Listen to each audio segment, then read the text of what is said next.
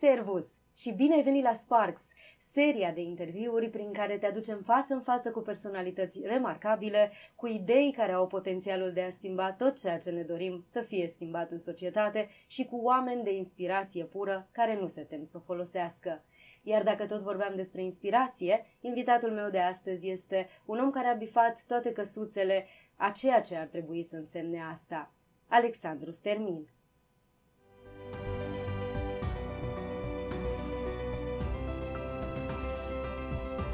Sparks, un proiect hacking work oferit de compania de software DevNest.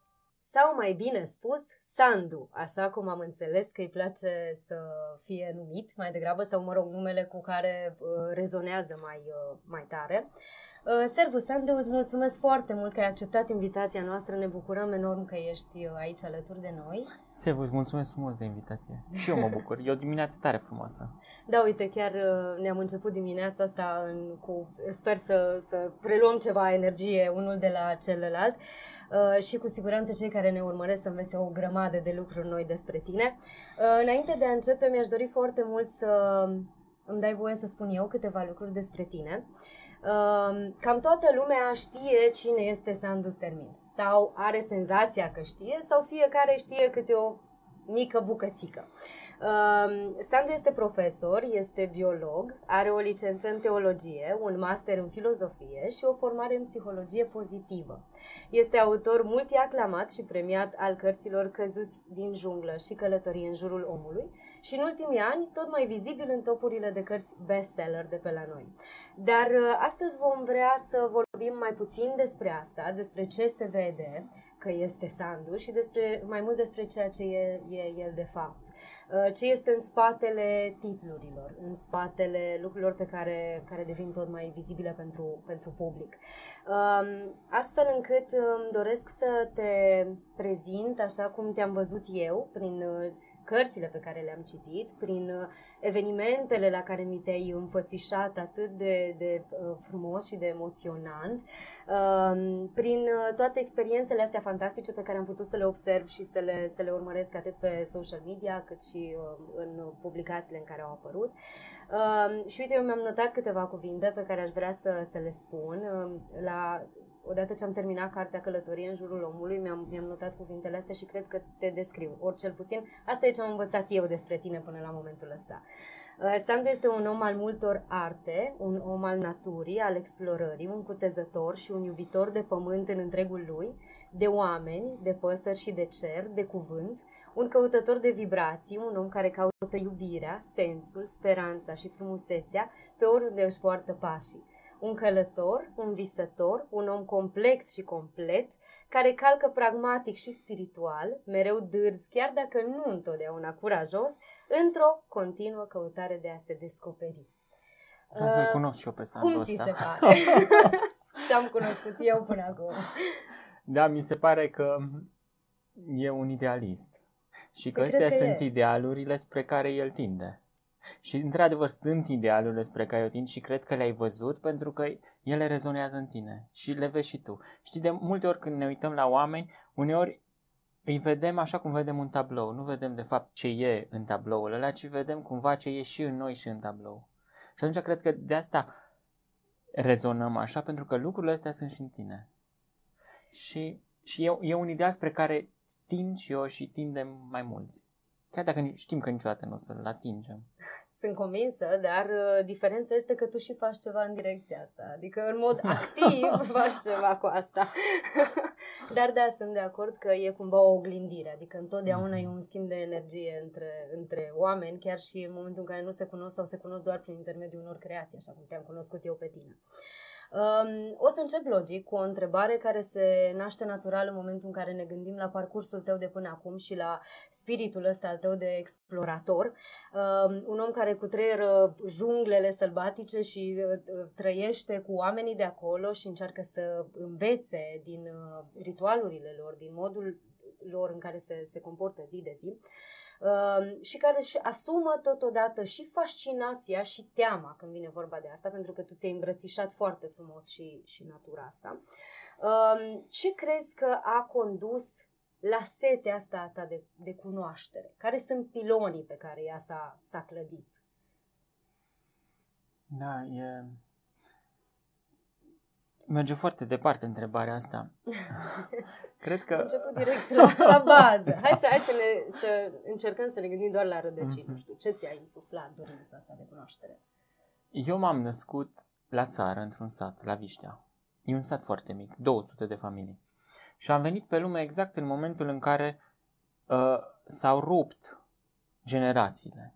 Și când spun că s-au rupt, s-au rupt pentru că treau în două realități total diferite. Bunicii mei au făcut toată viața lor agricultură.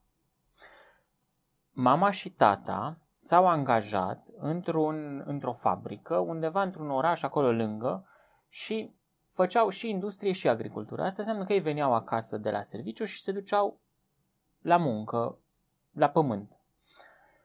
Și am fost un copil care a avut foarte mult timp liber. Imaginează-ți că nu exista internet atunci.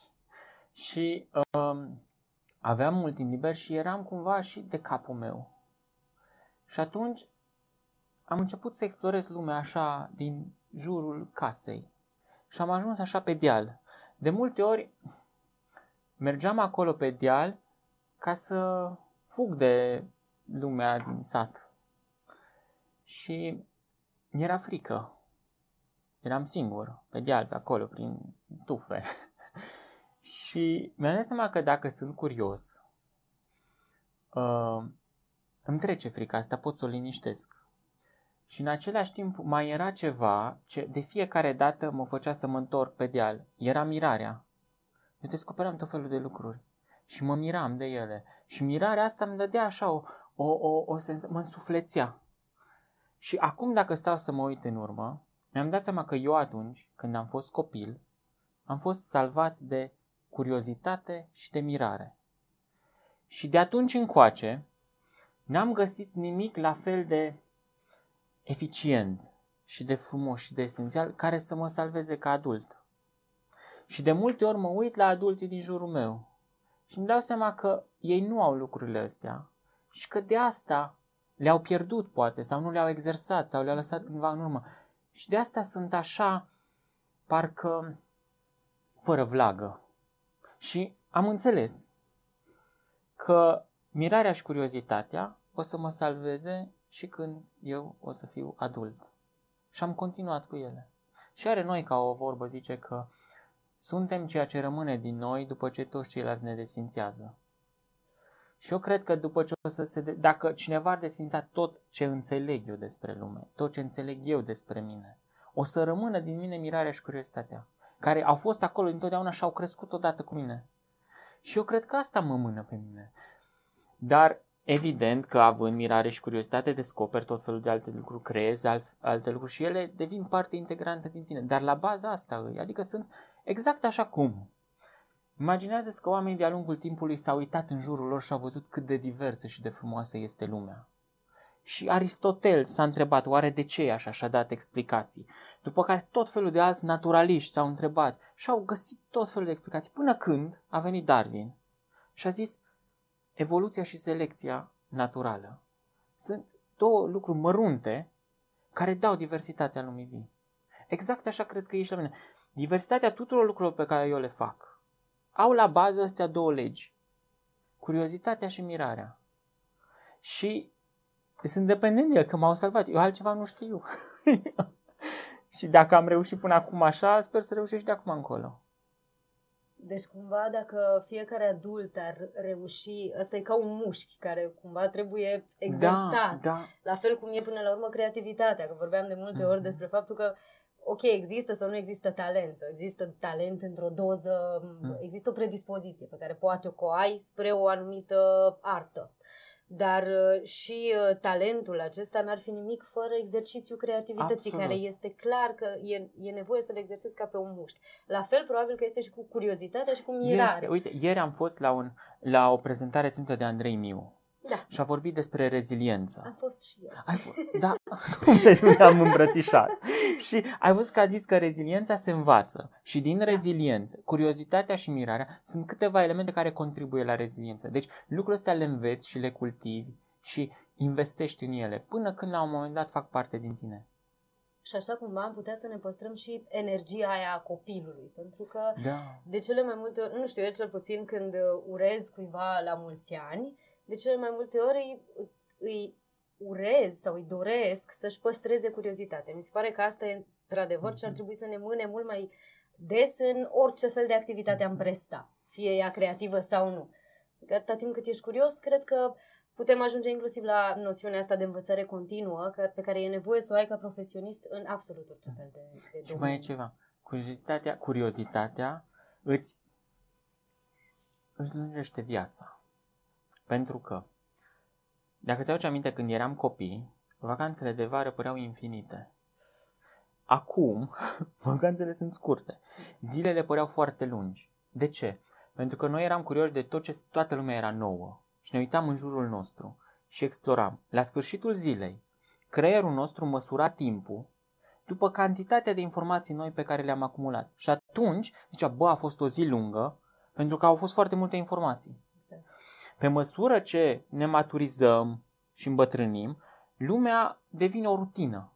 Da, și atunci creierul nostru- mai familiare Da, și... nu, nu le mai dăm atenție și creierul nostru percepe zilele ca fiind foarte scurte, pentru că am făcut exact ce am făcut și înainte.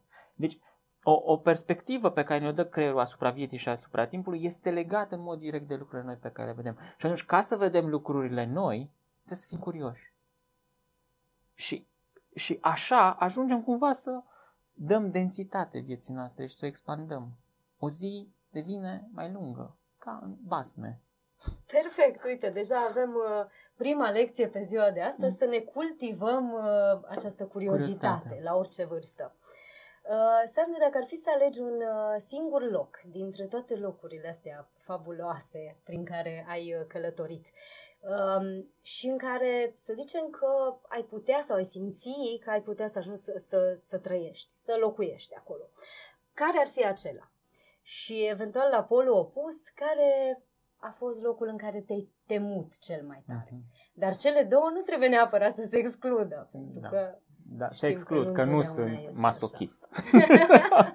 Nu, dar poate că Uh, există da, locuri da. în care în primă fază te temi, după care te cuceresc Mhm. și îți dai seama că ai putea să locuiești acolo.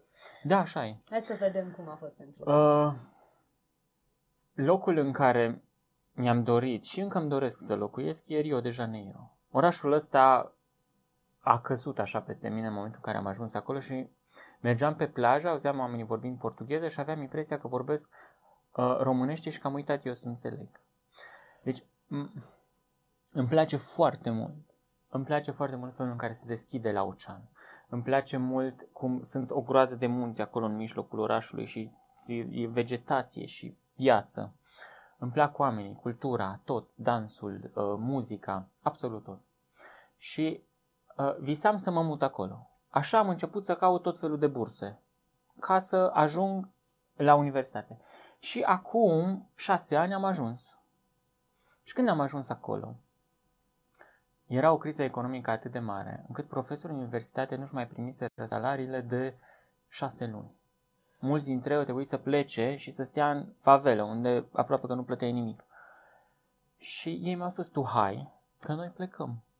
Și sunt câțiva colegi de mei de acolo care au plecat la universități în state sau în UK. Și atunci mi-am dat seama că nu pot să rămân, dar am început o colaborare și în fiecare an mă duc o lună de zile acolo în Brazilia și avem tot felul de proiecte. Ideea este că mi-am făcut prieteni și a devenit Rio a doua mea casă, dar instabilitatea asta economică, care are la bază corupția, mă face să înțeleg că trebuie să stau acasă.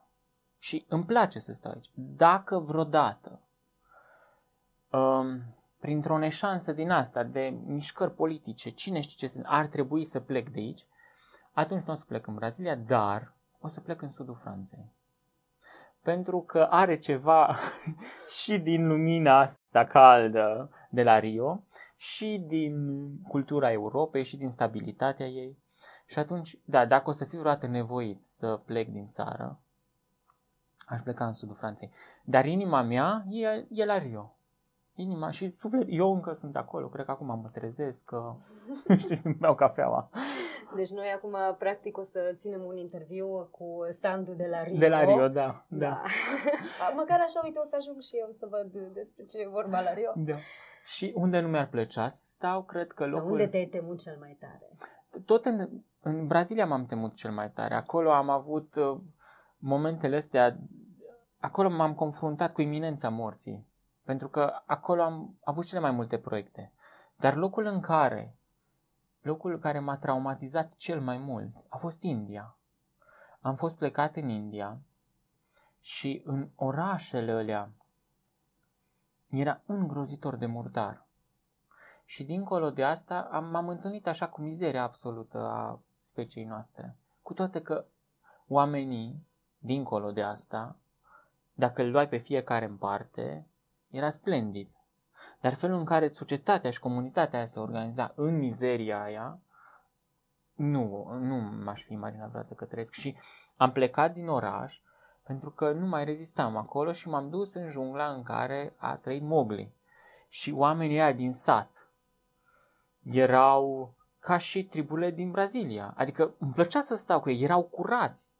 Doar că tot ce s-a întâmplat este că s-au, s-au îngrămădit foarte mulți dintre ei în orașe și nu aveau sistemele astea sanitare și de, de canalizare și atunci mizeria m-a speriat foarte, foarte mult. Și contactul ăla foarte apropiat, așa imaginează că la un moment dat oboseam, era cald și mă opream pe o bordură și nu apucam să-mi deschid stila de apă să beau și deja veneau șobolani și mă miroseau așa peste tot. Era într-o... Și asta, asta cumva, asta m-a speriat foarte tare. Nu știu de ce, m-a făcut așa să am La un moment dat, efectiv, voiam să ies din corp.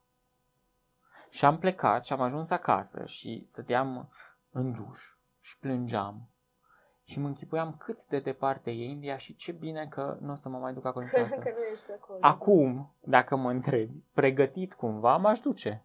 Pentru că aș ști ce mă așteaptă. Deci și aș ști să văd cumva dincolo de mizeria asta. Și de aglomerația asta. Dar noi nu cred că suntem făcuți să stăm așa. Nu, bine, era mai degrabă, o, din ce înțeleg eu, un lucru de comportament social general. Gen, deci nu da. erau individual, sau mă rog, oamenii erau calzi. Erau bănesc, calzi, erau, erau ca că... oamenii. Pentru că în satele de acolo din junglă era de drag să stai. Era ca la mine la Viștea.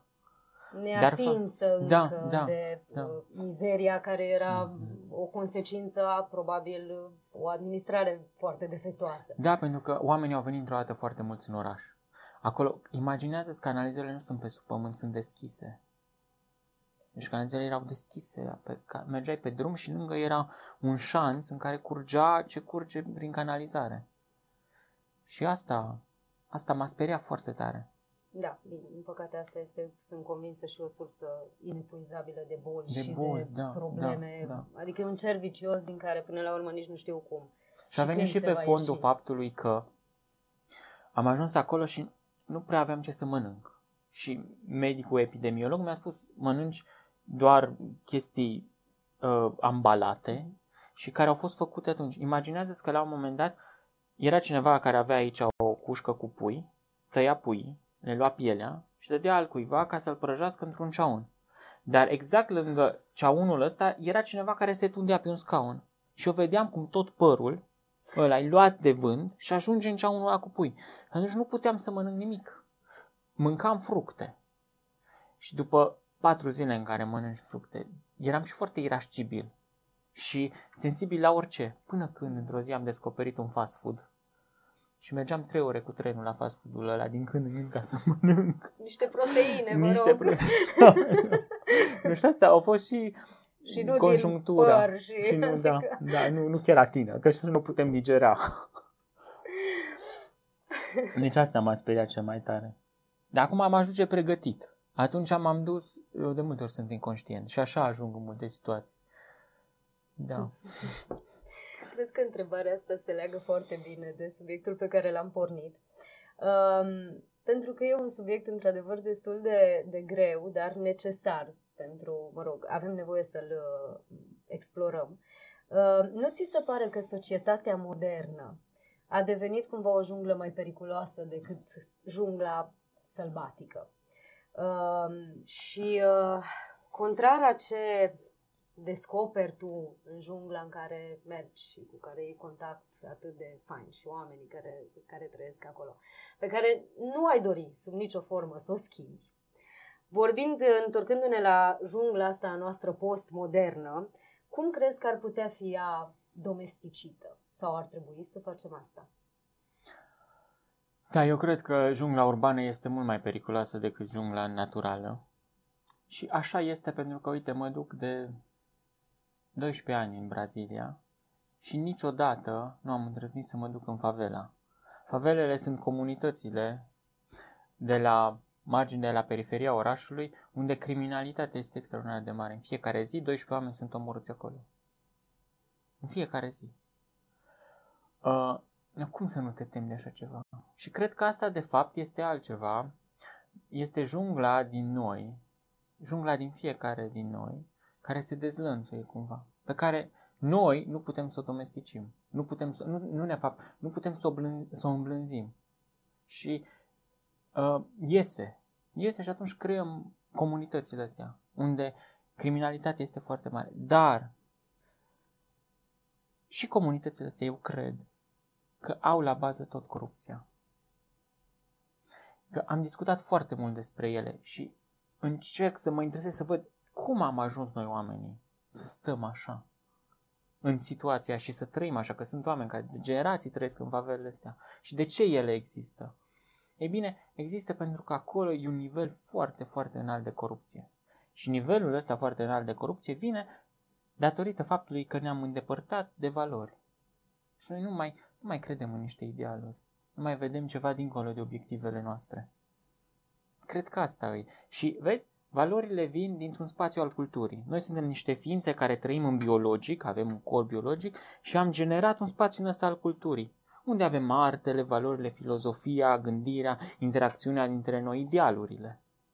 Și atunci dacă lași mintea asta să lucreze doar cu partea biologică din tine, ajungem acolo. Bine, nu cred nici că e bine să ne proiectăm doar în ideal și să trăim doar în spațiul ăsta al culturii. Pentru că suntem și biologic. Dar cumva ar trebui să le ducem împreună. Ar trebui... Uite, Gabriel Liceanu spune la un moment dat, cred că în scrisor către fiul meu, că suntem răi. Toți avem ceva rău noi, dar nu suntem proști. Nu toți suntem proști. Și ca să faci rău, trebuie să fii prost. e o alegere, clar. Este absolut o alegere, dar uh, poți să-l gestionezi, dacă acceptăm că este în noi, putem să-l gestionăm și să-l ducem spre un ideal cu partea culturală. Și aici intervin toate poveștile astea legate de idealuri, legate de valori, legate de lumea în care ne dorim să fim. Deci până la urmă noi am creat atât hub astea creative, mm. da? deci aceste clustere foarte frumoase în care predomină arta, da. în care uh, predomină uh, toate industriile creative, și la polul opus, uh, până la urmă, și asta este tot o reflexie sau este tot o, tot o răbuvnire a naturii noastre umane, mm-hmm. faptul că s-au creat aceste mici uh, societăți în societate care uh, sunt uh, generatoare de uh, de violență și de, de da, violență da. și și totul pe baza, eu cred pe, pe baza corupției. Deci corupția ne duce acolo. Uh, Tocmai pentru că ai vorbit despre valori, tu ce consider că ar trebui să facem pentru a reconstrui acest sistem de valori? Sau a uh, pune din nou niște, niște uh, baze mult mai solide competențelor, expertizei, cunoașterii, uh, adevărului, dacă vrei, mai puțin uh, tăierii ăsteia de curbe, șmecheriei, uh, minciunii, Uh, care pare să guverneze și corupției de care, uh-huh. de care vorbeai. Cum, ce ar trebui să facem să ne întoarcem la valorile alea? Păi cred că ar trebui să fie cineva care să ne vorbească despre ele. Eu sunt, și noi suntem o generație crescută cumva în prezența unor figuri care erau intelectualii publici. Deci după 89 că societatea era vai de capul ei, eram foarte departe de tot ce se întâmpla în vest, au apărut așa câteva flăcări. care ne vorbeau despre uh, ce înseamnă să fii om și care ne arătau, într-un oarecare fel, chipul nostru bun. Și ne-am uitat la ei. Erau intelectualii ăștia publici care trăiau, pe care îi vedeai că există. Și prima dată îi vedeai că există, îi ascultai și pe ale citeai cărțile. Nu erau foarte departe de tine într-un univers paralel. Erau acolo. nu, da, desigur. erau, erau și marea minune era că într- într-adevăr veneau parcă de undeva din străfundurile timpului pentru că erau conectați la tot ce s-a scris. Uite, ne putem gândi la Mihai Șora. Da, veneau, e veneau de departe, aveau cu ei o groază de tradiție. Dar în același timp erau foarte conectați la ce se întâmplă. Erau aproape de felul nostru de a înțelege lucrurile și dincolo de asta avea o forță a unei viziuni și a unei perspective foarte îndepărtate în viitor. Și atunci, raportându-te la ei, noi, eu cel puțin, am înțeles ce înseamnă valorile și după asta am început să le cultiv. Deci cred că trebuie să Astăzi nu mai există intelectual publici. Pentru că s-au schimbat și vremurile, stăm pe Instagram și pe Facebook. Ar trebui cumva să aducem valorile și să vorbim despre valori și despre ideal în mediul ăsta, în felul ăsta. Nu știu cum, trebuie cumva să ne reinventăm. Micro-influenceri. Așa. Influencerii de bine. De bine, exact, da. exact, exact. Și încet, încet să... Și mai e ceva, cred că ar trebui să învățăm că unele sunt obiectivele și altele sunt idealurile. Dar dacă tu vrei să-ți atingi obiectivele, asta nu înseamnă că o să fii vreodată fericit. De exemplu, eu le spun la studenți. De ce copiază studenții? Pentru că ei vor să ia notă mare. Dar vin la examen și copiază ca să ia notă mare. Dar, de fapt, trebuie să ne gândim că ai venit la școală, nu ca să iei note mari. Pentru că notele mari sunt obiectivul, dar în spatele obiectivului este un ideal. Tu ai venit la școală ca să înveți. Dacă tu copiezi, ai atins obiectivul care la notă mare, dar nu ai atins înspre ideal. Și atunci la un moment dat te blochezi acolo și o să te lovești de capcana pe care tu ți-o întinzi. Pentru că în momentul în care noi vrem să bifăm obiective fără să ne gândim la ideea, ne deschidem o capcană. Ce ne gândim? Bun, ca să fii fericit trebuie să ai mașină, trebuie să ai casă și trebuie să te căsătorești. Sunt oameni care fac asta. Da. Și se trezesc la jumătatea vieții, nenorociți. Că e bă, le-am făcut pe toate, de ce nu-s fericit? Mm-hmm. Pentru că nu vezi ceva dincolo de asta. Adică vrei să ai o mașină de ce? Ca să fii liber. Libertatea este un lucru pe care tinzi în fiecare zi, în, fie, în diferite feluri. Îți dă mașina asta libertatea să te duci, să te urci acolo, să vezi, dar tu trebuie să te bucuri de libertate, nu de mașină și trebuie să cauți libertatea. Vrei să ai o casă. De ce? Ca să existe un spațiu în care să te simți confortabil. Dar dacă tu nu ai spațiul în tine și în relație cu ceilalți, un loc în care să te simți, dacă nu cauți de fapt spațiul ăsta unde să te simți tu și protejat, casa nu o să-l construiască. Tu și acasă o să te duci nenorocit de problemele pe care ai la lucru. Și nici casa nu o să-ți mai dea spațiul ăsta în care să te Și atunci trebuie să căutăm de fapt idealul din spatele casei, care ce? Este liniștea, este răgazul, este momentul în care este felul în care putem să fim noi înșine. Adică apartenența. Să, apartenența. Da, multe. Da, da. Și spațiul în care te simți sigur să te duci să plângi, să urli, să te ceri, să trântești. După care uh, ne căsătorim. Pentru că ne gândim că stăm cu cineva, dar nu știm că în spatele căsătoriei e iubirea. Și că iubirea iară e ceva în care investești și investești continuu și investești în fiecare zi și în fiecare zi și în fiecare zi și în fiecare zi ca să poți să iubești. Dar ești căsătorit și seama că ești singur și că nu iubești, cu toate că ești cu cineva. Și atunci, dacă noi nu vedem în spatele obiectivelor, idealurile, ne nenorocim. Viața asta, tot ce se întâmplă, bine, exagerez, în mare parte ce vedem pe uh, social media sunt doar niște lucruri bifate. E ca și cum am ajuns aici, uite, am ajuns aici. Până de aici până acolo mai e. Ce se întâmplă acolo unde ai ajuns tu? Cum, care, care e idealul? Da. Spre ce sunt obiectivele, dar nu este scopul. Nu este scopul, da. Și ce e frumos este că dacă ne facem un... Dacă tindem înspre un ideal, chiar dacă nu atingem obiectivele, noi nu o să ratăm. Idealul nimeni niciodată nu l-a atins. Dar oamenii care au murit cu idealul în ochi, oamenii au murit fericiți. Obiectivele poți să le atingi și să nu fii fericit. Sau poți să nu le atingi și pentru că alții le-au atins, la sfârșitul vieții zici, am ratat. Că uite, ăia, ăia, ăia, ăia au făcut, eu n-am făcut. Sunt un ratat. Însă, în, când vorbim despre idealuri, cum nu le poți atinge, nu poți să ratezi. Și mai e ceva, o să-mi spună lumea, ăsta e un idealist. De ce avem nevoie de idealuri când oricum nu le putem atinge? Uite ce se întâmplă în lume. Da, idealurile mai fac ceva și fac ceva foarte bun.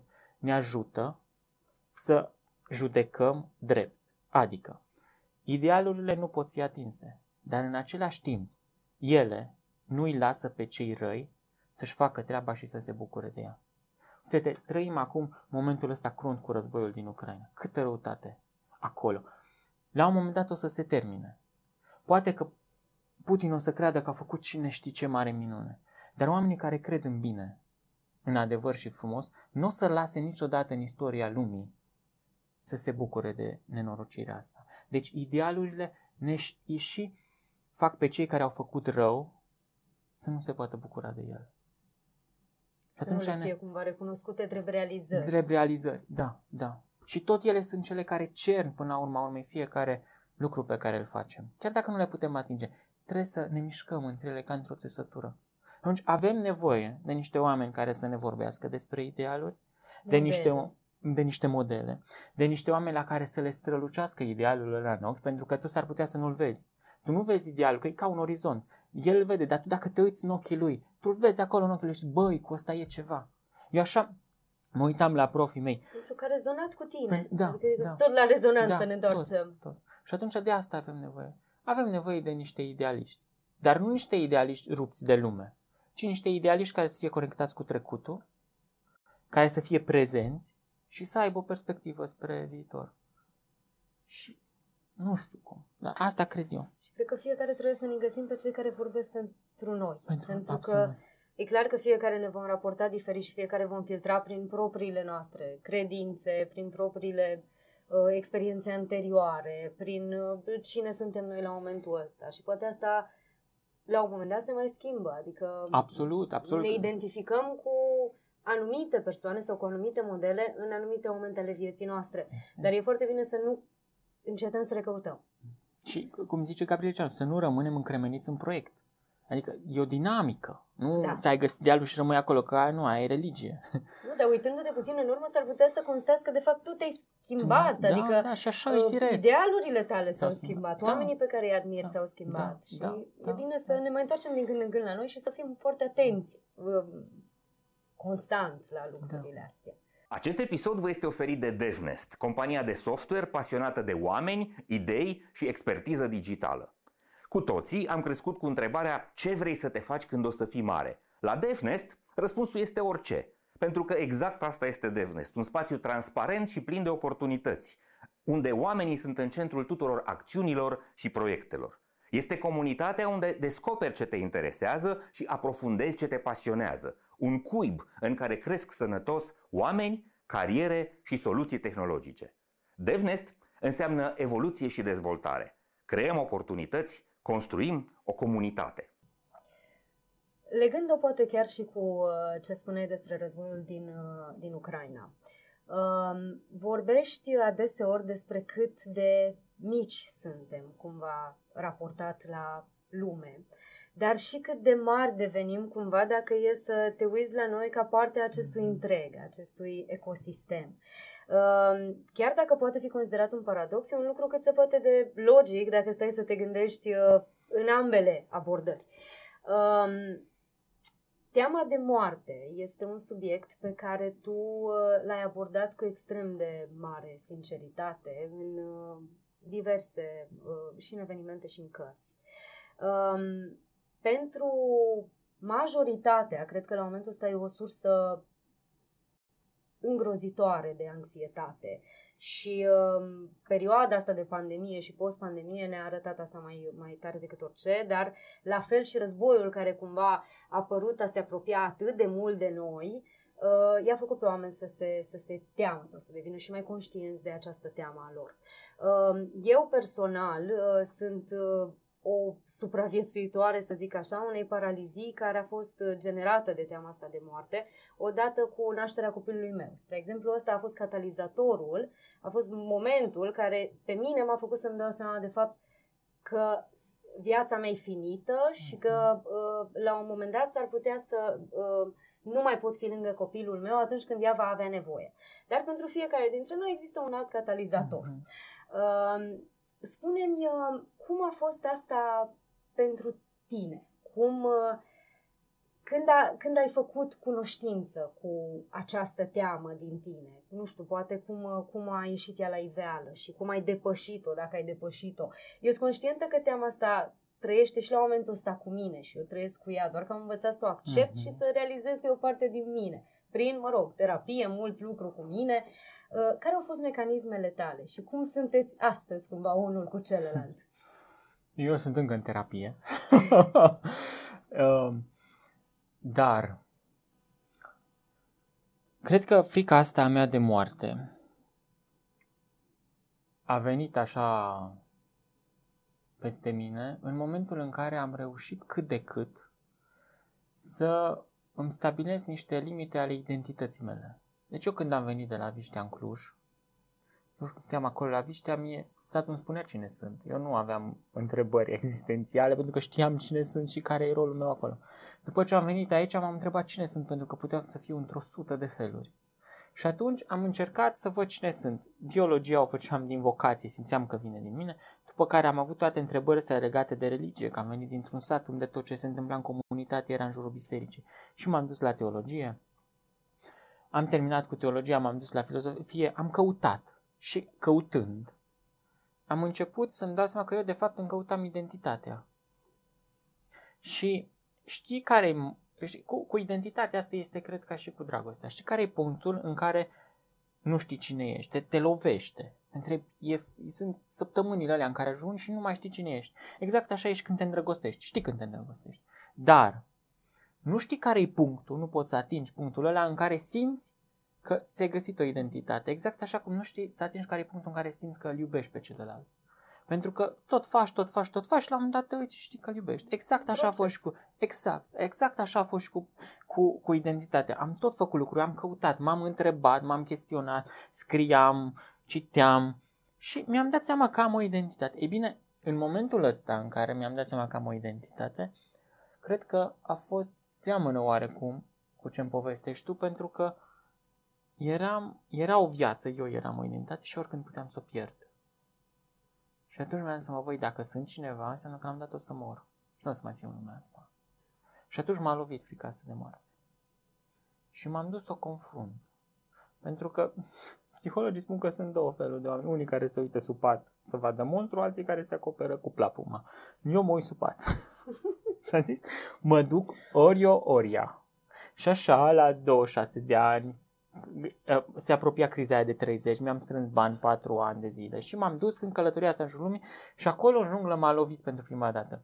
Și am fost multă, multă vreme, am fost înghețat de frică de moarte. Până când am început să o explorez, să văd ce e acolo. Și așa am început formarea în psihoterapie pozitivă, așa mi-am început terapia. Și atunci am descoperit de fapt ce zic grecii despre frică, că are în ea un fel de teroare, dar în același timp te și atrage, e o fascinație. Și acum mi e frică de ea, ne respectăm reciproc. Nu știu ea pe mine, dar eu pe ea. Da. Ne respectăm reciproc. Mergem împreună înainte, dar în același timp sunt și fascinat de ea. Și mai ceva, este un catalizator pentru mine. Faptul că știu că la un dat nu o să mai fiu. Atunci mă face să fac lucruri. Cum spunea bunicul meu, păi, nu o să se trezea dimineața, dar de ce nu mai dorm? Păi eu să dorm când o să mor. Trebuie să fac lucruri. Da. Exact așa simt și eu, că frica asta de moarte mă împinge înainte să fac, să fac, să fac, că la un dat nu o să le mai pot face. Și, da, nu știu, nu pot să zic că m-am împrietenit cu ea, cum am împrietenit cu alte frici dar o respect și acolo lângă mine și mergem împreună. Și o explorez, o explorez pentru că eu cred că așa trebuie să facem cu toate fricile noastre. Știi ce se întâmplă? Dacă avem o frică frica de moarte. Dacă noi ne gândim că dacă nu ne gândim la moarte, frica o să dispară, nu. Ea o să rămână, o să se proiecteze pe altceva. O să ne trezim că avem atacuri de panică, o să ne trezim că nu putem să dormim, o să ne trezim că avem niște, o, o anxietate generalizată. Ea nu, nu dispare. Să capete alte forme. Alt, alt, se proiectează pe și atunci trebuie să o confrunți, ca să rămână acolo la locul ei. E ca și cum, nu știu, ți ai, nu-ți place să ieși cu prietenii. Ai, te gândești că dacă nu ieși cu ei, nu o să mai ai frica asta. Și atunci nu ieși. O să ajungi să-ți fie frică să vorbești la telefon. Pentru că frica rămâne se proiectează pe altceva. Trebuie să ne ducem acolo pe ea. Da, și cumva ajunge să um, ocupe mult mai mult spațiu, pentru că e lăsat așa de capul ei, da. ocupă mai mult spațiu și ne afectează viața din ce ne afect, Și pentru că și noi, datorită, din cauza ei, ne, ne retragem din spațiu. Nu mai facem lucruri. Și atunci și spațiul de care noi depindem e mai mic. Și ne, ne încorsetează. Dar e firească. E, e ca și... Frica e așa cum e gravitația. Dacă te arunci de pe bloc, ca și moș, te gândești că datorită gravitației mor oamenii. Nu. Că tot datorită ei noi suntem pe pământ și mergem și există toate lucrurile din jurul nostru. Deci trebuie să o luăm firesc. Deci asta e adevărata para- paralizie. Asta e, da. Adică așa te paralizează. Nu faptul că te gândești la ea și o confrunți uh-huh. este ceea ce te paralizează în teama asta, ci tocmai faptul că te constrânge să nu mai faci să lucruri. Asta da, e adevărat. Da, da, asta e da. adevăratul da. dușman, să zicem, în raport cu fricile noastre. Um, deci mai avem încă o lecție foarte, foarte importantă asta cu să ne confruntăm temerile, indiferent care sunt ele, că poate nu teama de moarte, poate fi orice, orice. altă, orice altă Și că sfirești. Nu, nu înseamnă că dacă ne e frică sunt, nu suntem bine. Nu, din contră, suntem bine. Suntem nu, bine și trebuie să normalizăm și... Uh, să vorbim despre ele. Adică să le ah. verbalizăm primul pas cumva mm-hmm. înainte de a îți găsi un, ați găsi un specialist la care să mergi cu care să discuți înainte de a găsi, nu știu, poate un model de, uite, așa da, om care a depășit aceeași temere uh, pe care o ai tu. Habar n-am, sunt o grămadă de mecanisme. Important e să, în primul rând, să ni le acceptăm ca ulterior să putem trăi cu ele. Ele nu dispar nicăieri, mm. doar... Învățăm și ni se pare, e ca și cum, citeam la un moment dat, era o poveste că cineva în armată trebuia să calce uh, uniformele la toată garnizoana. Și că făcea asta și că îi lua, prima dată îi lua 3 zile. Și a ajuns după un an să ia 45 de minute. Deci mi se par, confruntând-o la un moment dat, ajunge să ne se pară foarte ușor. E ca un copil mic care învață să citească. Nu, e greu să îl doare capul, obosește, citește 3 minute și nu mai poate.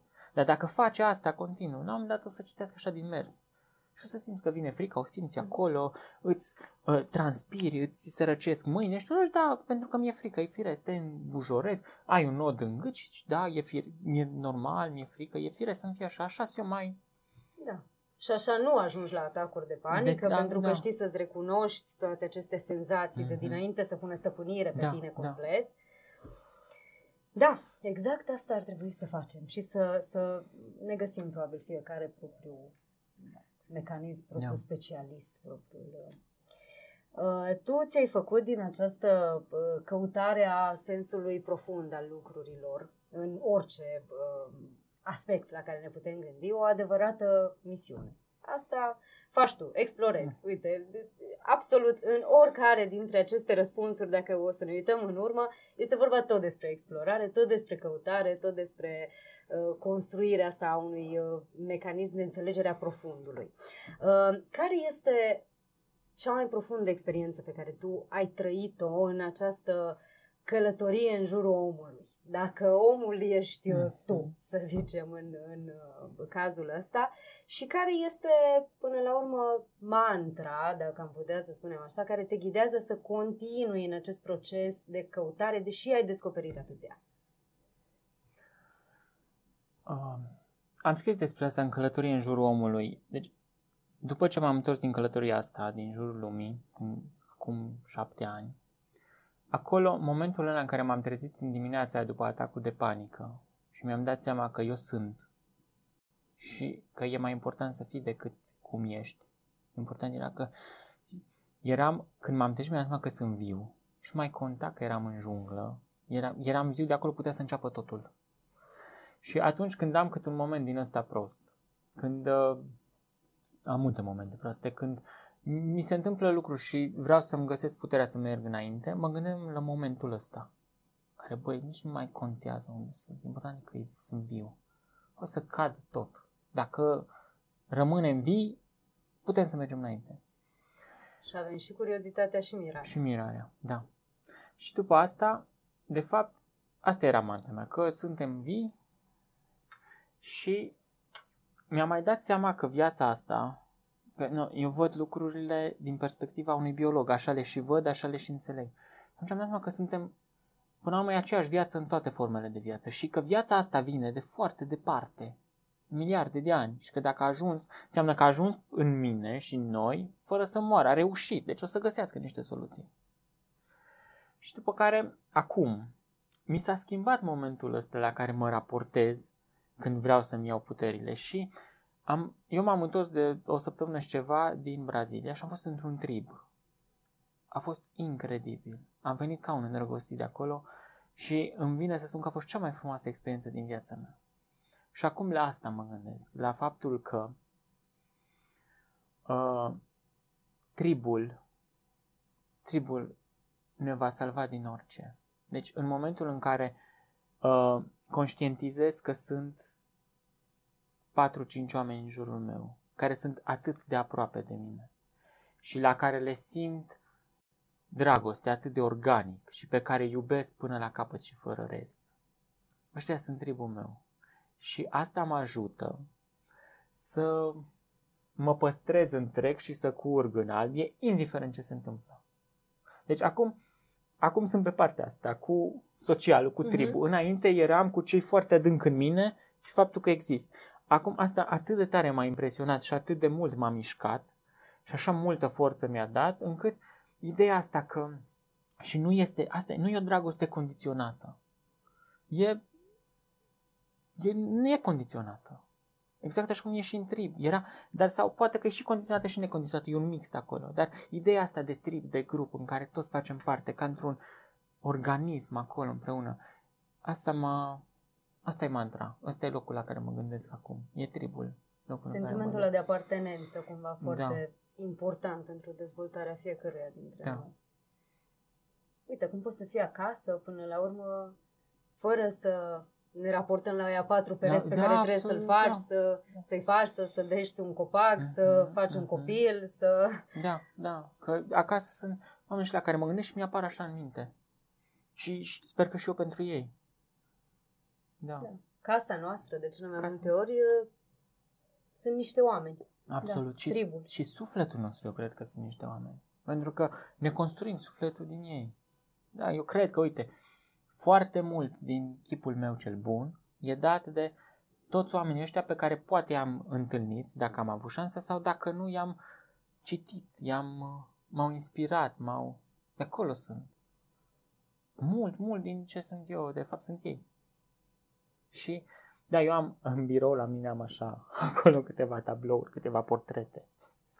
Cu Darwin, cu Jung, cu Freud, cu Cioran, cu Brâncuș. Și de fiecare când am o problemă, mă uit așa la ei și zic, nu, ce să fac acum? Dintre toți cel mai mult îmi vorbește Cioran. Pentru că l-am citit cel mai mult și atunci mă gândesc că am ce ar vrea să-mi zică. Și mă ajută de foarte. Dar ei sunt chipul meu cel bun. De multe ori când mă duc la curs așa mă uit la ei și îmi dau seama că nu-i despre mine.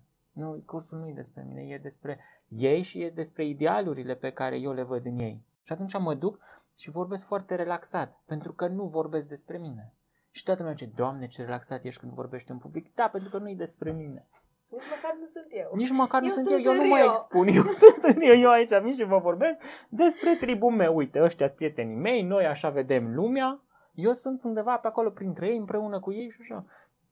Foarte frumos. Deci noi, uh, până la urmă, dacă ar fi să rămânem cu un gând, noi suntem până la urmă un, un cumul al oamenilor pe care i-am cunoscut, sau i-am da. descoperit, sau i-am lăsat să ne uh, influențeze, uh-huh. într-un fel să ne, să ne inspire într-un anumit moment al vieții da, noastre. Da, și ăsta este tribul.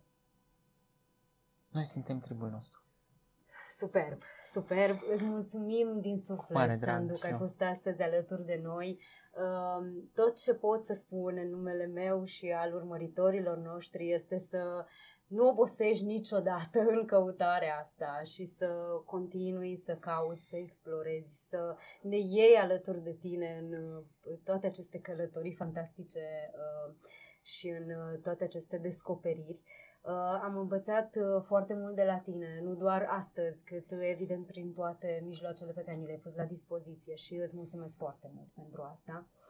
Uh, ce să zic, să rămâi curios și mirat. Să rămânem. Și uh, să rămânem cu toții și să fim poate ceva mai cutezători în, da. uh, în acțiunile noastre, indiferent ce, ce ne vorbește universul ăsta să facem.